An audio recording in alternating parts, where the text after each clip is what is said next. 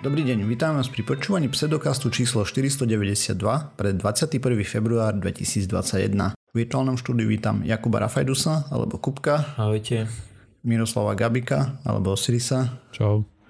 A ja som Radoslav Vlasatý alebo Martin. Čaute. Vlasatý. Sme podcast, sme podcast do vedia a skepticizme, vede sa nevedeme profesionálne, takže ak nájdete nejaké nezrovnalosti, píšte na kontakt zavinaš pseudokaz.sk alebo na sociálne siete, alebo aj na Discord reagujeme občas. Takže, Hlavne tak. na Discorde reagujeme. Hej. No dobre. E, takže ako sa darí chalani? Tak, No, norme. rozhádzano. Ale Kupko má určite hromadu noviniek. Čo Áno, minulý nová týždeň. kuchyňa. Hej. Máme novú kuchyňu, hej. Kto sa bude chcieť pozrieť, tak na Discorde budú fotky. Hovorí, že radosť váriť, hej. Nie. Nie. Lebo ten nový šporák síce vyzerá veľmi pekne, ale je taký, jak by som to povedal, wobbly je, je to anglické slovičko, že tak hrkajú tie jednotlivé mriežky. Lebo nemáme tu indukčnú, my sme totiž pripojení na plyn, old school domácnosť a povedali sme si, že až, vydr- až vypadne elektrika, lebo to sa ináč u nás celkom často stáva, tak e, aby sme aspoň na tom plyne mohli variť, tak máme takú, mm. vyzerá to pekne, je to, že iba platňa, ale je plynová. No a sú na nej také tie, tie mriežky, vieš, že, že aby ti okolo tých mriežok išiel plameň. No a, a neviem, nepríde mi to úplne stabilné. Hej, no, Ale vyzerá niekedy veľmi sa pekne. dizajn dáva nad funkčnosť a pritom dizajn by mal byť zároveň aj po, o funkčnosti, ale niektorí navrhári to nepochopili úplne celkom. Keby tu tak bol Joiner a porozprával nám o jablčkách. Len tak zo zaujímavosti, ako často sa vám povedzme za posledných 10 rokov stalo, že ste museli váriť akurát, keď vypadla elektrika. Tak to ti neviem zle vypovedať. Isto to nebolo často a ako chápem na čo narazáš, len mi to príde ako také celkom e, rozumné riešenie. Nemyslím si, že tá elektrina by mala nejaké extrémne výhody okrem toho, že máš rovnú platňu a toto má tie, tie mriežky na tom. Hm. Ako to mi Ako ja príde tiež ako neviem. jediná taká nevýhoda. Tiež som to nikdy neštudoval, aj, že aké sú výhody a nevýhody, Mhm. ale toto mi to príde taký trochu srandovný argument, vieš, že necháš, urobíš rozhodnutie, necháš tam plíňak na 10 rokov kvôli situácii, ktorá nastane za tých 10 rokov raz napríklad, že si chceš zrobiť brinzové pyrohy akurát, keď nejde elektrika. No jasné, akurát tak máš tu možnosť, neviem ako je to cenovo, ale ako, vyzerá to Aj, pekne. Že nie je to nejaká taká Je to irrelevantné, plus minus. Ináč tie sporáky na plyn pravdepodobne nejaké neúplne zdravé látky púšťajú do vzdušia. A to som len niečo také čítal prednedávnom, ako, ale, ale to väčšina vecí, takže to je... Ja by som asi- povedal, že tie elektrické ešte máš výhodu, že ti to hreje po celej ploche hrnca rovnomerne. Vieš, Ale musíš napríklad, my by sme museli kúpiť nové hrnce. Asi. Hej, no. Musíš mať hrnce No, na to, aby na indukčné išli. No dobre, ale tak Jasne. Máš, hej. Má... Dobre. A keď tam, Ehm, dáš, a keď tam dáš ruku nejaké to je zapnuté, tak ťa to nepopáli, ne? Mhm. Tak ale Ehm, za tých... Popáli, keď to je nahriaté od hrnca. No No, jasné, no, ale to- to- to ako hej. za tie roky som si zvykol, že do plameňa ruky nepchám. Aj. Hej, to by... s- Ale keby sa ti to stalo, vieš, raz za tých 10 rokov, Jasné, rozumiem, rozumiem. No dobre. Ale poďme na nejaké skeptické veci. Dobre, tak OK. ja teraz veľmi v rýchlosti poviem o, o nejakých výsledkoch, ktoré vznikli alebo o, vyšli najavo v Izraeli mm-hmm. potom, ako používali vakcíny. A jedná sa teraz hlavne vakcínu od Pfizeru, Pfizeru. Pfizeru. A treba povedať, že Izrael má vysokú zaočkovanosť. Hej. Oni Áno. tam... Oni, oni to tlačia akože vo veľkom štýle. A treba povedať, že toto nie je, aspoň teda ja nečerpám zo štúdie, je to len tlačová správa, ktorú vydalo izraelská Health Maintenance Organization, povedzme nejakej zdravotnej poisťovne, niečo takého.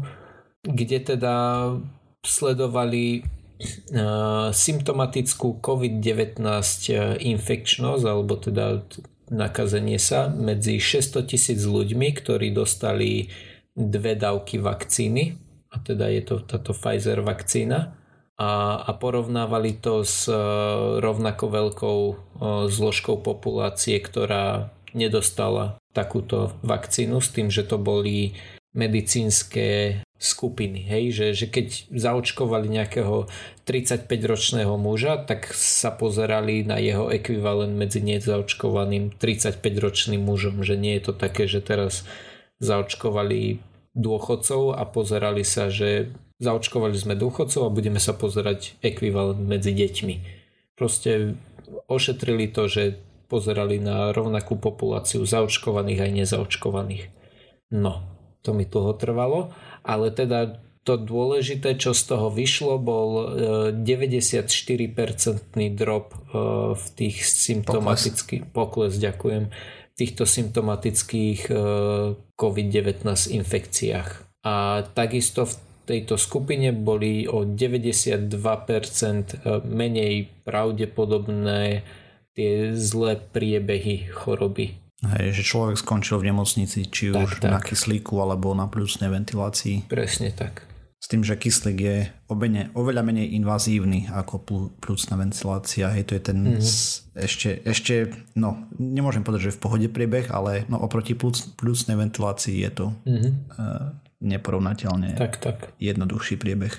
Ešte jedna taká zaujímavosť, ktorú, ktorú spomínali v tejto správe, bola tá, že potom ako vyrolovali, potom ako začali očkovať, tak vidia veľký pokles v hospitalizáciách v tej vekovej kategórii, kde očkujú hlavne, hej, to znamená tých 60 a starší.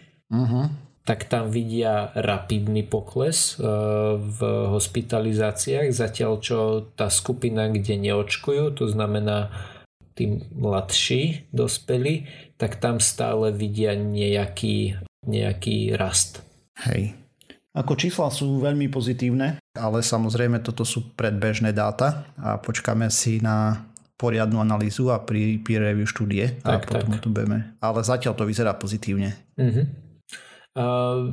Čo je na tomto celkom sľubné, alebo ako to povedať, nazvať, je to, že tieto dáta, ktoré teraz zistili na tej obrovskej vzorke tých 600 tisíc zaočkovaných, sú viac menej rovnaké ako tie, na ktoré prišiel Pfizer pri svojich testoch. Uh-huh, to je super, hej, že sa to potvrdzuje na väčších číslach, lebo predsa ako Pfizer oni robili celkom slušnú štúdiu, tam mali teraz neviem 40 či tak nejak tisíc, no ale 600 tisíc je predsa len trošku viac.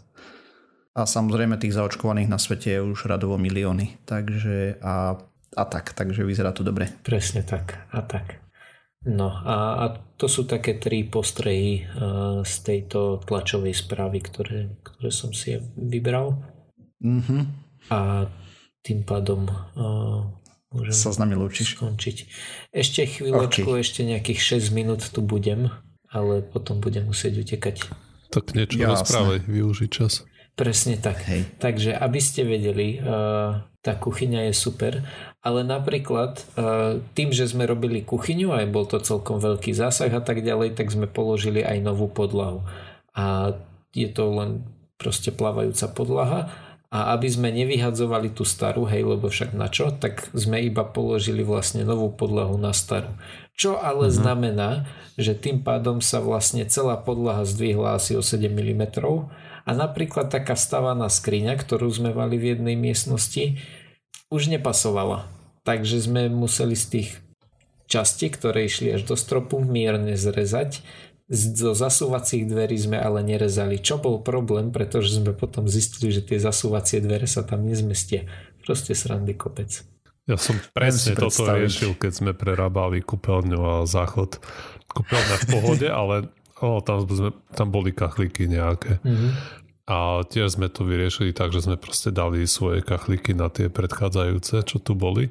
Mm-hmm. Čo si to a... spíjačka ide vonku, všetko. Trže. No, na čo, netrebalo. No. A práve to, to netreba. A, a na záchode, proste úplne v pohode, ale na záchode už sa nám tam nevošli dvere.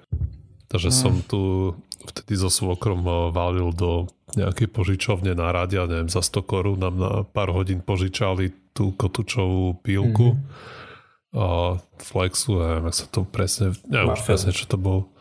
A sme asi centimetr z dverí musel, alebo pol centimetra z dverí som odrezal. No, no. Poznám. Tiež som rezal aj z dverí jedných a tieto zasúvacie, tak to bol pain in the ass. Ideme. Tak, tak. Dobre. Už tu na mňa kričia, že, že ideme. Takže tak sa lúčim. Ahojte. No dobre, tak ideme na to tvoje.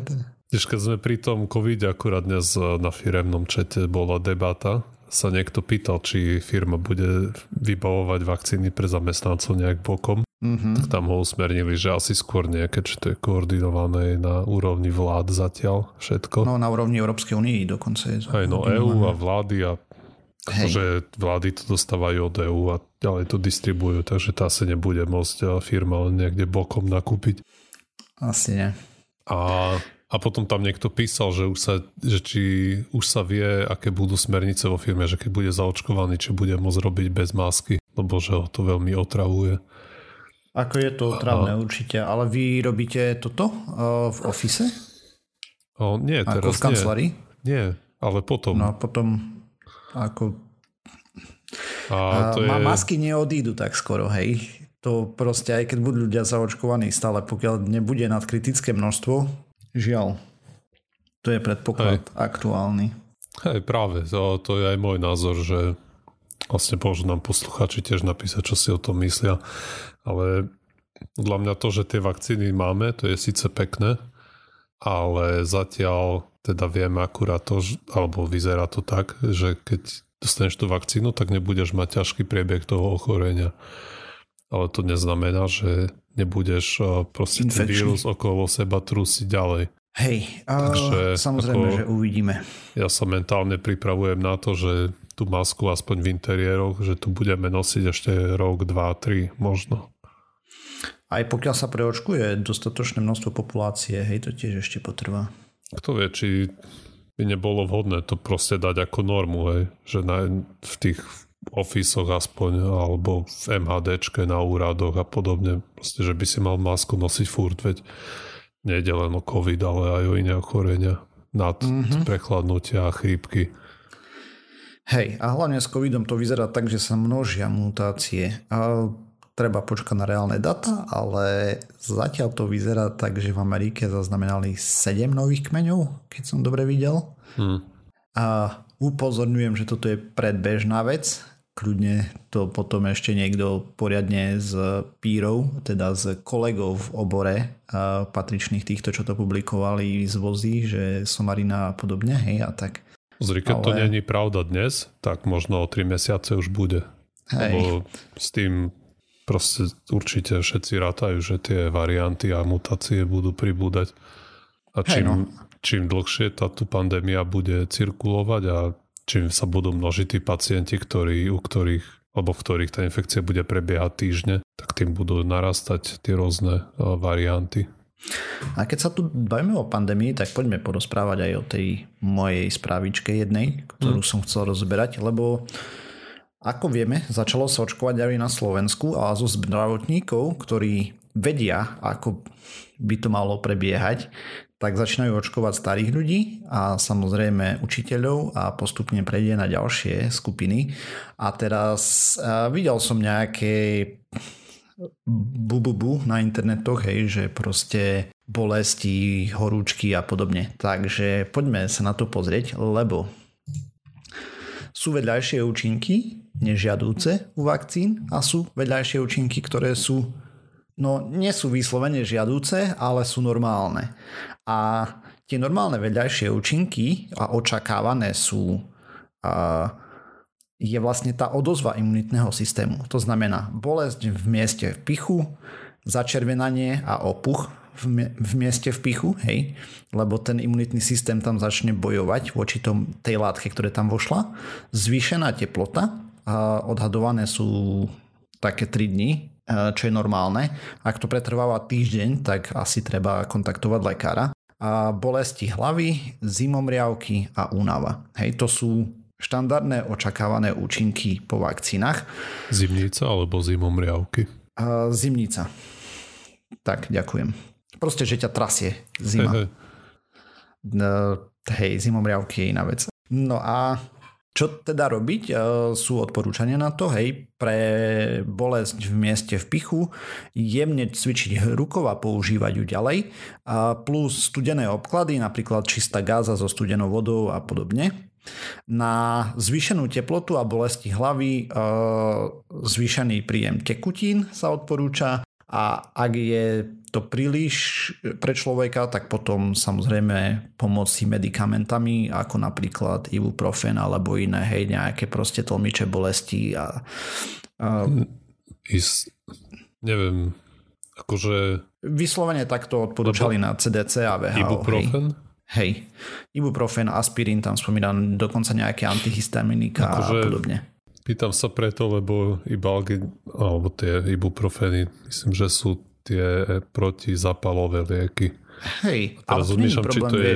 Není? OK. A, Lebo tak ja keby, tam písali, že, ja by není. Som, ja by som buchol paralen, hej.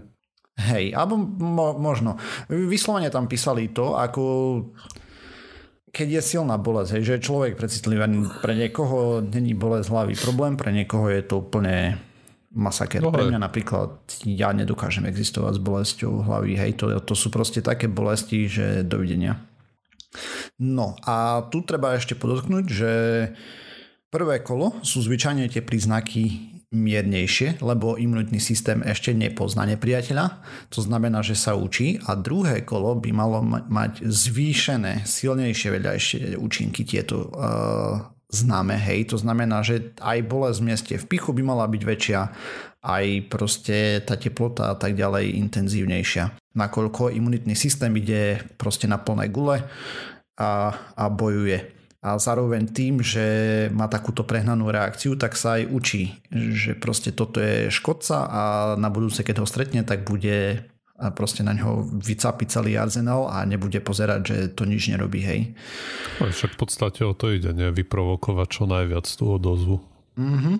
No a k tomuto už iba dodať len, že stále to nerobí jazvy, ako napríklad očkovanie proti pravým kiahňam, ktoré mali moji rodičia, ja už som nemal, lebo ho mali oni a práve kiahne skončili, hej. Tam bola tá imunitná odozva až taká, že ti to nechalo jazvu na mieste v pichu. Takže proste my sme už rozmaznaná generácia, tak nevieme, čo to je uh, vakcína, ktorá reálne bojuje proti uh, škodlivým týmto Počkaj, ja mám na ramene tiež jazvu z, nie, z niečoho. Z nejaké... Hej, OK. No dobre. A, a ešte dôležitá vec je pritom naplánovať si druhý termín po prvej dávke. To znamená, to znamená že po Pfizeri je to o 3 týždne, cca 21 dní. A pri Moderne je to o mesiac, približne 28 dní s tým, že čo najtesnejšie k tomu dátumu sa to odporúča, lebo potom je vlastne to, ten booster, to posilnenie a toho imunitného systému, tej odozvy je o to lepšie. Hej, že proste tam sa na, očakáva najvyššia účinnosť. Čím ďalej, keď je to viac ako týždeň, uh, tak je to také, akože samozrejme, že to pomôže, ale napríklad nemusí už toľko, hej. Takže toľko a ešte sme mali nejakú diskusiu s kolegom, bavili sme sa o Sputniku 5, hej, lebo som ma pýtal, že či by som sa dal zaočkovať, keby toto uh, bol na Slovensku a ja som povedal, že keď to schváli EMA, čo je Európska lieková agentúra, nemám s tým problém, hej, za predpokladu, že to bude toto. A dajme tomu, že nejaké postavičky v slovenskej politike už básne o Sputniku, tak ja som sa pozeral, že aký je stav a k 17.2., čo nahrávame tento podcast, EMA ešte ani neregistrovala, teda nemala zaregistrovanú žiadosť vlastne o registráciu tohto, tejto vakcíny do európskeho priestoru. Takže asi tak. Takže momentálne, tá správa bola z 10.2., len tak mimochodom, že neregistrujú. pravdepodobne sa to zmení v následujúcom čase, alebo sa to nezmení. Takže pokiaľ to nebude registrované v Európe a neprejde to vlastne nejakým nezávislým orgánom, tak ako prešli vakcíny od Pfizeru a Moderny, tak proste nie. Ak Práve, prejdú tým, toto môže tak byť proste dosť, nie problém. Toto môže byť dosť neaktuálna už informácia, keď vyjde podcast, teraz sa to veľkom rieši. Čo som no, odsledoval, dobre, oni... tak uh, ani myslím, že ani teraz ešte ne, nedali žiadosť o registráciu tej vakcíny, mm-hmm. tej EME. Ale no, ale vieš, oni dajú žiadosť čítal... a oni to potom budú testovať. Vieš. Možno, že to už testujú teraz, len čedve, hej, neviem ja, ako... myslím, že oni musia nejak iniciovať ten proces a potom povedzme mesiac tam doplňa nejaké dáta, ktoré, na ktoré sa ich pýtajú mm-hmm. a potom to môže tá komisia vyhodnotiť. Myslím, že tam v tomto štádiu akurát je tá vakcína od Johnson Johnson. Hej. Ale a takisto som tesne pred nahrávaním čítal nejaký článok, že Slovensko môže tú vakcínu začať používať aj bez toho, aby to schválila EMA. A som to vyrozumel, že to môže proste odklepnúť minister zdravotníctva ako použitie neregistrovaného liečiva, podobne ako aký status má Ivermectin teraz. OK. Pán premiér aj vyhlásil anketu na Facebooku, ktorá neviem Hej, presne ako dopadla. geniálny nápad, ako riešiť veci. Proste... A pochváľoval si, že určite to alebo niekto pochváľoval, že určite to je dobrý nápad, lebo aj kolega Orbán to tak robí v Maďarsku. Takže možno, keď tento podcast vyjde, tak uh, už to bude odklepnuté a začneme, začne sa to riešiť, ako dostať Sputnik na Slovensko predtým, ako sa schváli v EÚ. Mm. A tiež som niekde čítal špekulácie, že Rusom sa do toho veľmi nechce, lebo proste chcú, vieš, uh, nejak natiahnuť tie mrňavé krajiny, aby, Neviem. vieš, že sú tam nejaké politické dôvody, prečo nechcú prechádzať tým štandardným konaním. Možno aby ukázali EU, že netreba spolupracovať s nimi. Ja neviem. Hej, v každom prípade je to problém. A, a zároveň aj podozrivé tým pádom, takže... A potom otázka je, či budeš mať na výber. Lebo mne sa hovorilo, že teraz, keď sa necháš sa zaregistrovať za zaočkovať, tak si nebudeš môcť vyberať, či dostaneš od Pfizera, od Moderny, uh-huh. AstraZeneca. Aj proste, čo ti vyjde, dostaneš takú vakcínu. Ale keď o, títo chytráci vieš, zoberú, že ten Sputnik bude ako neregistrovaný mimo všetkých tých kontrolných štruktúr v EU, tak dúfam, že aspoň to, v tomto ti dajú na výber. Že... Hej, uvidíme. No. no uvidíme, no. Uvidíme, ak to dopadne. Takže toľko k tomuto. Hlavne som tu chcel porozprávať o tých vedľajších účinkoch, eh, lebo tak nás počúvajú ľudia, aby vedeli, čo očakávať, eh, čo myslím, že vedia tak či tak, ale keby náhodou sa niekto s nami ich pýtal alebo podobne, že tie teploty a Ináč je to celkom halúzny pocit, hej, z toho, čo som o tom čítal, lebo proste človek vie, že nie je chorý a nedá sa ochorieť z vakcíny. Prekvapivo ale aj napriek tomu proste všetky príznaky sú, ako keby išiel práve umrieť na ten vírus. Až tak? tak e, tá druhá dávka, že je dosť dramatická. No to vieme, že viacerí ľudia proste si musia brať deň, dva PNky po tej druhej dávke. Hej. Že sa necítia dobre. Ono to dosť po troch dňoch zvyčajne, ale, hmm. ale proste je to niečo, čo proste na to nie sme veľmi zvyknutí, hej, neviem, ja som mal vakcíny no pravidelne teraz už v takom veku, že si to pamätám len proti tetanusu a to proste ťa pichnú, ťa pobolí noha, hej, ja neviem, deň a konec, vieš. Hmm, ja som mal tetanus a tú kliešťovú encefalitídu som mal nedávno a, a hepatitídy. Mm. Ale a samozrejme chrípka. Hej. Ale nejak, možno, že som bol na druhý deň viac unavený a možno, že ma, no rameno ma určite bolelo, ale, nič také dramatické ako nejaké teploty, ktoré by mi zabranili pracovať alebo fungovať normálne. Hej, hej. Ako sú to vedľajšie účinky, hej, stále ideálne by bolo, aby tá vakcína bola bez nich, ale proste ten imunitný systém nejako naštartovať treba, že by si uvedomil, že voči tomu má bojovať, takže, takže tak. Hmm.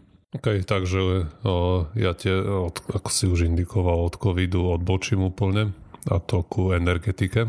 Narazom na nejakú správu, ako a, sa plánuje a, vyrábať a, vodík. O to sme tu už viackrát hovorili O tom sa vlastne, o vodíku sa celkovo dosť veľa hovorilo svojho času, keď sa špekulovalo, že celá energetika prejde na vodík z fosílnych palív.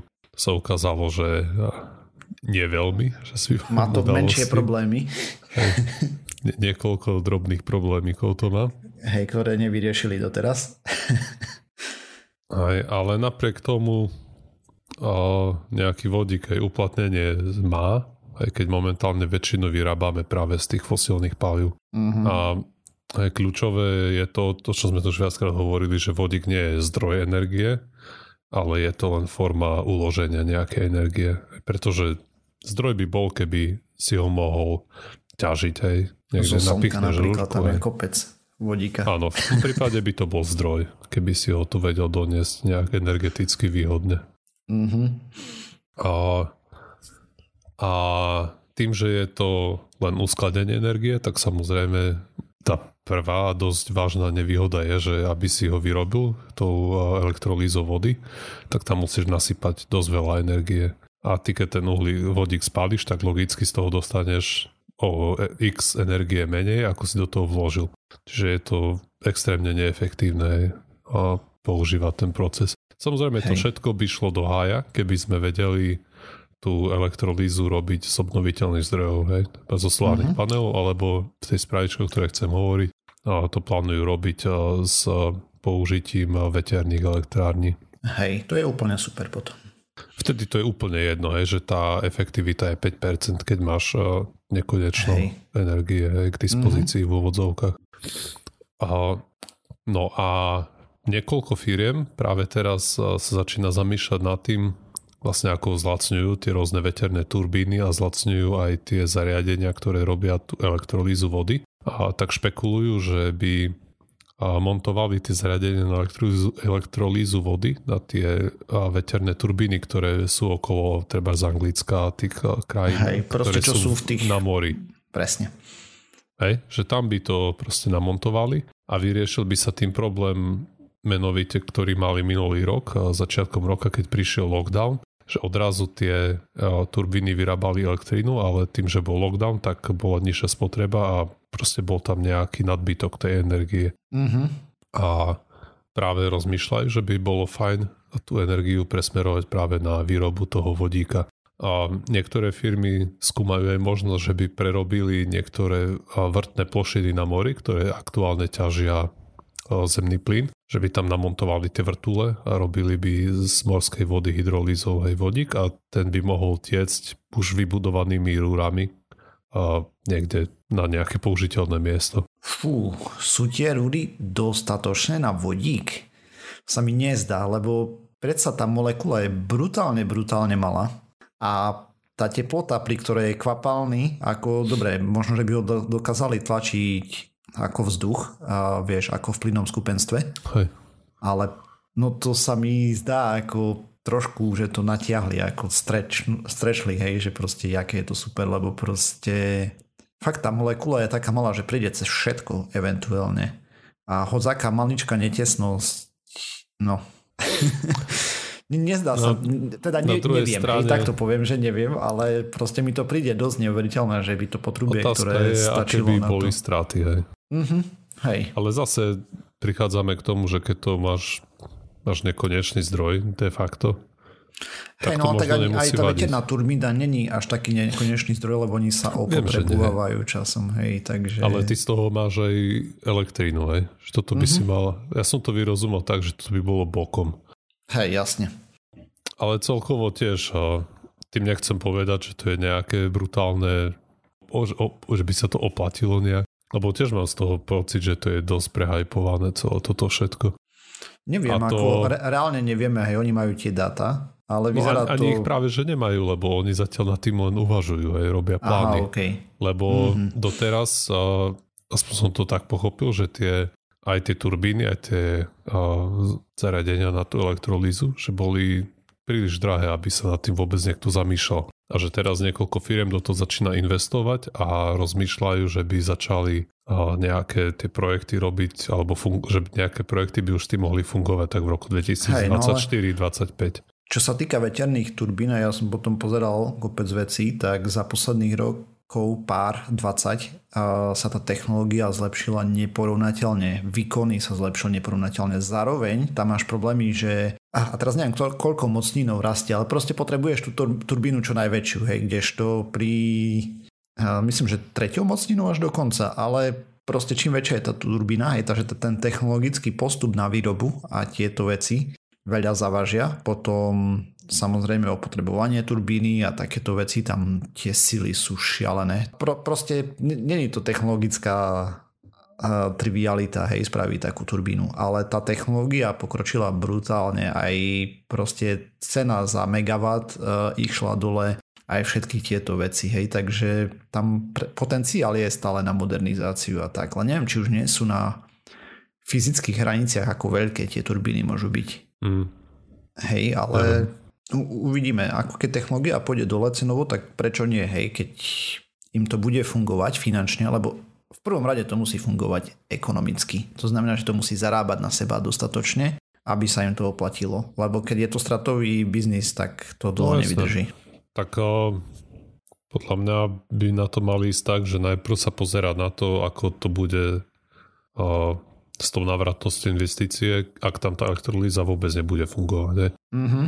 A až keby im vyšlo, že áno, budú v pluse, až potom nejak tam začať na to montovať tieto dodatočné uh, cinka látka. No a, a celkovo to už... je to prehajpované brutálne, lebo toto, že to budú hnať tou rúrou, tak to bolo ešte najmenej, lebo oni potom v článku vysvetľovali, že by bolo super, keby na to, hej, čo ľudia, kupkovia nejakí v Anglicku, čo majú plynové sporáky, že keby to skonvertovali na vodíkové sporáky. Och. A to už mi príde brutálna fantasmagoria, že toto, toto to určite nie, lebo tam všetky hromada problémov s tým vodíkom je ten, to, alebo toho druhu, že sa nedá nejak rozumne skladovať, lebo je tam obrovské nebezpečenstvo explózie. Určite Hej, to by bol to... úplne skvelý nápad do domácnosti vyháňať. Hej. To je, to je úplne, neviem, tá, to, to bola nejaká reálna štúdia, alebo len nejaký PR článok? To nie, nie, nie, to sú to všetko PR články. Hej, Aha, to, okay, sú, to sú firmy, ktoré začali, to bol článok, ktorý hovorí o firmách rôznych a ktoré idú alebo chceli by preskúmať aj to, tak či sa oni... to oplatí dávať tie, tieto zariadenie na tie veterné turbíny. Vieš, oni zhaňajú peniažky od investorov, takže ano. to teraz hypujú do nebeských výšin. to som Každý v domácnosti že, bude mať vodík. Že keď si prečítaš toto, tak to je proste prehajpované a ja neviem, to, neviem, to, to musí byť každému jasné, že to je masívne sci-fi. Hej.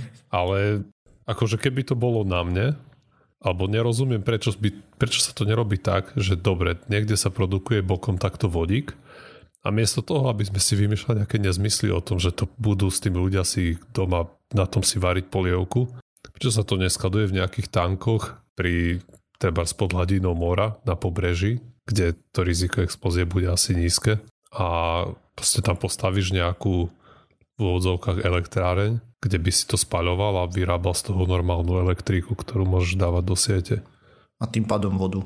Hej, akože možnosti je viacej, hej. Samozrejme, vodík má zmysel ale... napríklad pre vlaky, pre lode a podobne, kde máš pevné body, z ktorých vychádza, hej. Potom tam tie stanice majú zmysel a proste celé tie vodíkové e, pohony a čo sú zvyčajne vlastne len baterky, hej, postavené na vodíku. Ako proste sú domény, v ktorých to má jednoznačný zmysel a je tam potenciál na to využitie a potom sú také sci-fi domény, hej, jak to si spomínal domácnosť, alebo proste aj osobné auta, to veľmi praktické hej. asi nebude nikdy. Asi nie. Ale... Lebo práve tam sú tie problémy, že je to veľmi výbušný plyn. Hej, proste máš problém so skladovaním a to nevyriešili doteraz, pokiaľ viem. A, no, áno. Tiež neviem o tom, že by to nejak sa podarilo poriešiť.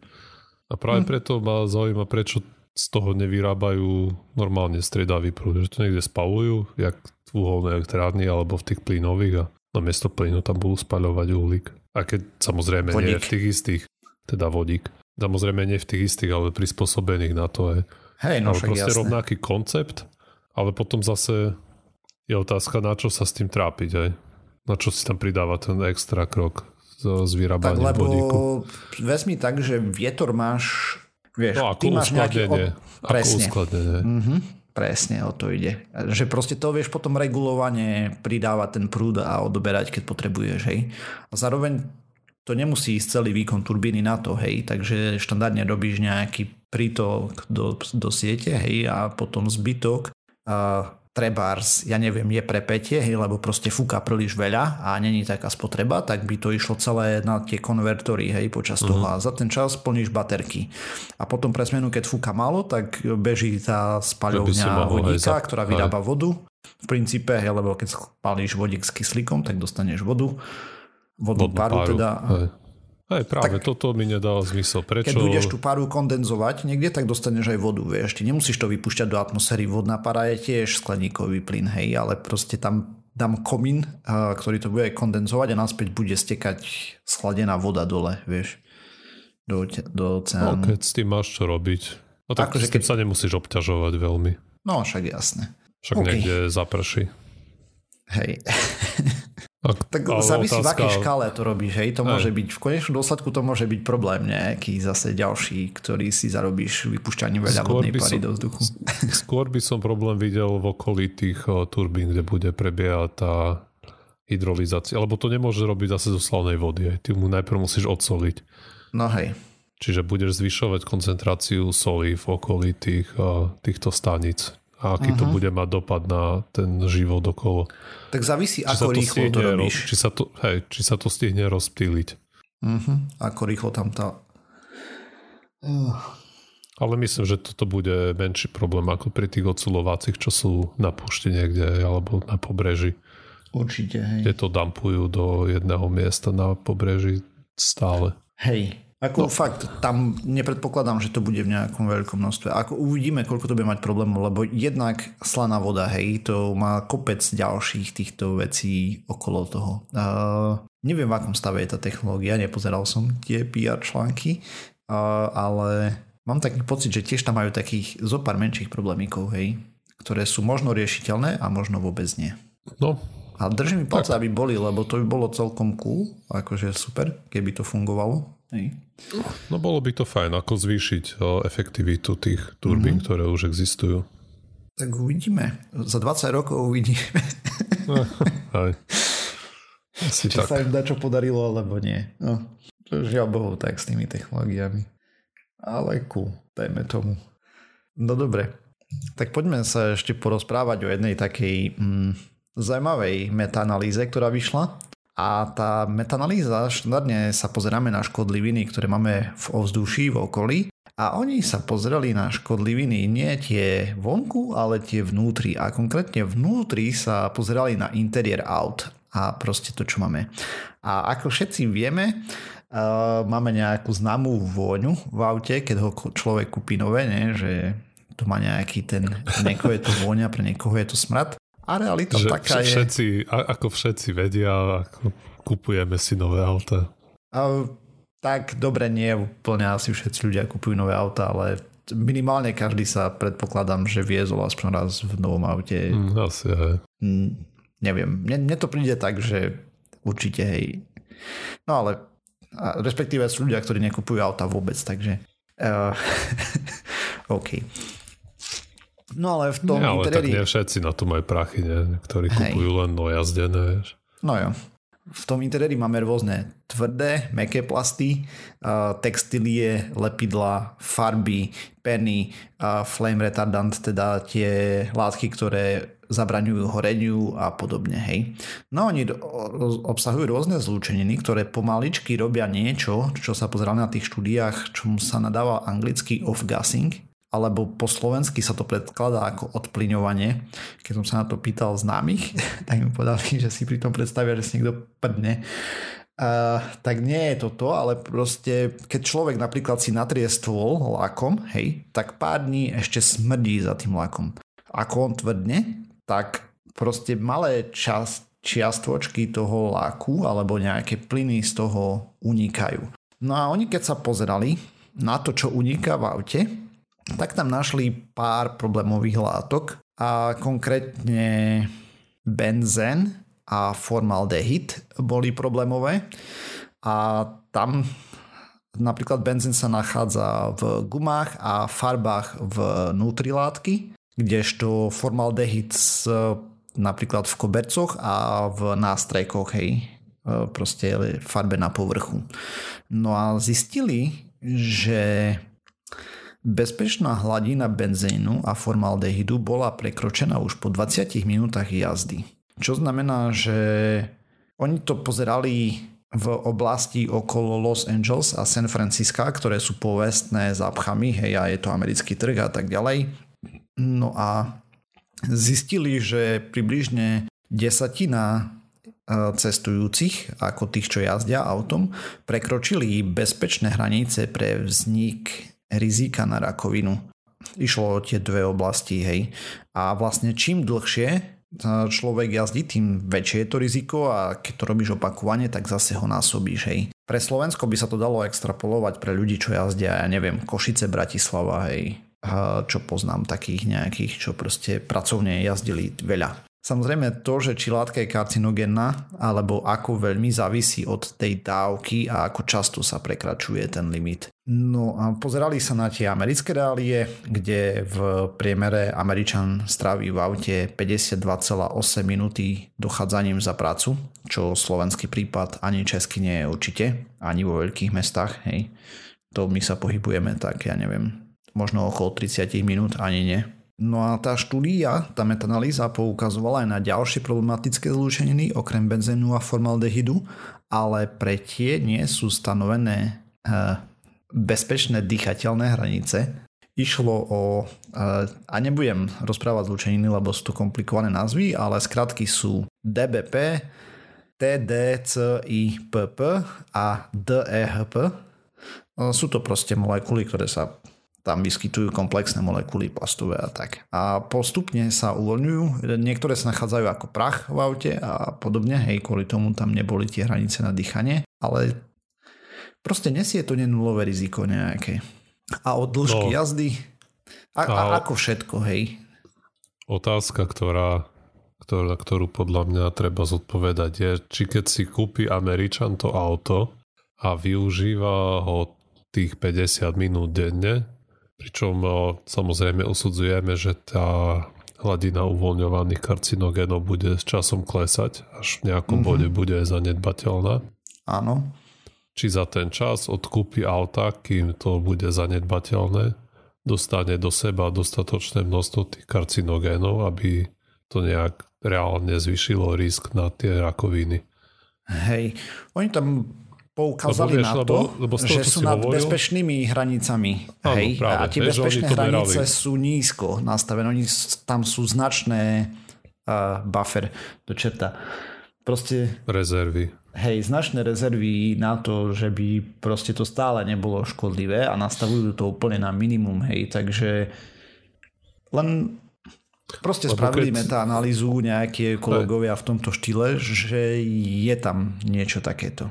Lebo keď to pomerali a ty si hovoril, že tá úroveň tých látok je prekročená po 20 minútach, to znamená, že 30 minút tam sedí v proste ovzduši, kde sú prekročené tie limity.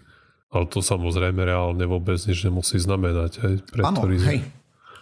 A otázka B je, to bolo so, keď máš zapnuté normálne cirkuláciu vzduchu alebo keď točíš vo vnútri vzduch. Fú, toto tam nepísali. Ako oni sa odkazovali v tej metanalýzi na kopec ďalších štúdií, a nebola to nejaká mega veľká metanalýza, tých štúdií tam zúčastnených bolo 20 alebo 30, pravdepodobne sa to veľmi ani neskúma, ale naznačovali to, že je potrebný ďalší výskum, hej, tam. A že to riziko hmm. je nenulové. A nezapisoval som si o všetkom. čísielka, hej, len že proste je to podľa mňa to nebude niečo mega strašné, lebo tých aut nových sa predá kopec a jednoznačný, jednoznačné prepojenie tam s tým na nejaké rakoviny nie je, pokiaľ viem. Aspoň teda nič také sa neukázalo, ale... Že mne to celé príde také, že to je štúdia, kde ste niečo trebalo publikovať a našli niečo, kde mohli napísať, že nové niečo spôsobuje rakovinu. Alebo... Lebo toto mi príde dosť podľa mňa je to skôr štúdia na to, aby sa používali možno bezpečnejšie látky pri výrobe. Hm? Aj, tak, aj tak sa na to dá pozerať, vieš. Môžeš tlačiť výrobu s týmto smerom.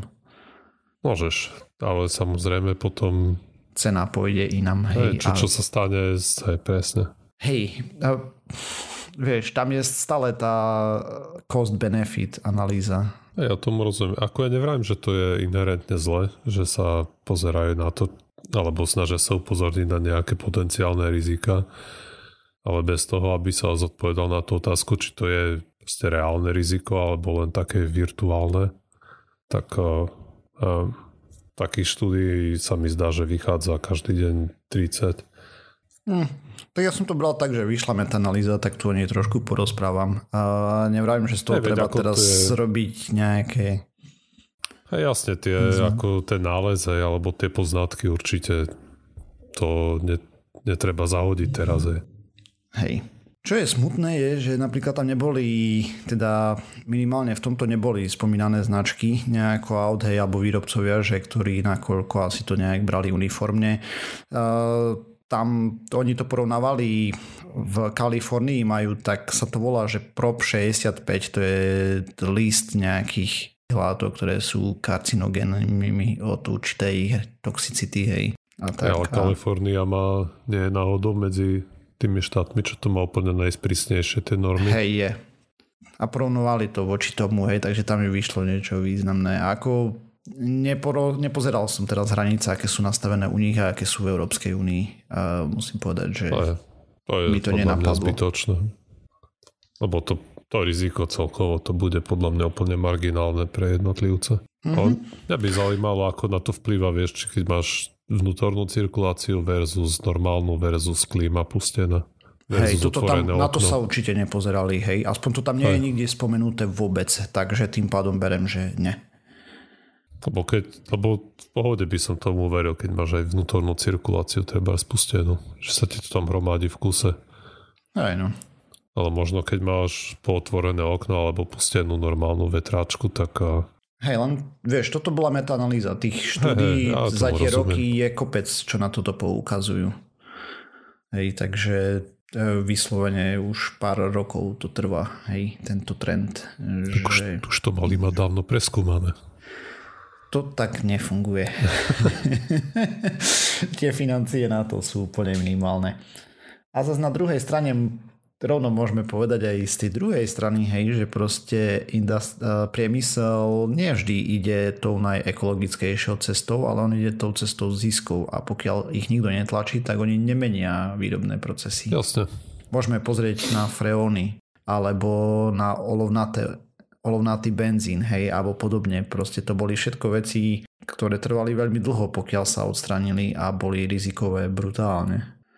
Takže robia Ale zaslúžnú ne- prácu a To je v poriadku. He. Ale hej, niekde to proste musí prestať. Aj, no však tie- samozrejme, niekde je hranica. Ja ju nejdem kresliť, hej. Ja som len poukázal, že vyšla nejaká metaštúdia a tam sú odborníci na to, ktorí to potom rozoberú na šrubky, keď je zle. Takže poslucháčom odporúčame kupovať iba jazdené auta zo zdravotných dôvodov. Tak napríklad jazdené auta majú výhodu aj z finančných dôvodov, aj z e, príspevkov na klímu a tak ďalej, hej, takže teda na Čo? CO2. Tých klímov. A proste jazdené auto uh, má menší carbon footprint ako aj takto, aha, na túto klímu. Na túto klímu, hej. Ty už si rozmýšľa, jasne. OK. No nič. A to len tak, taká zaujímavosť, no. Aspoň mne to prišlo zaujímavé, tak som to o tom chcel porozprávať. Sorry, Povedz. že obťažujem s týmito vecami. Však, však dobre sme si pokecali.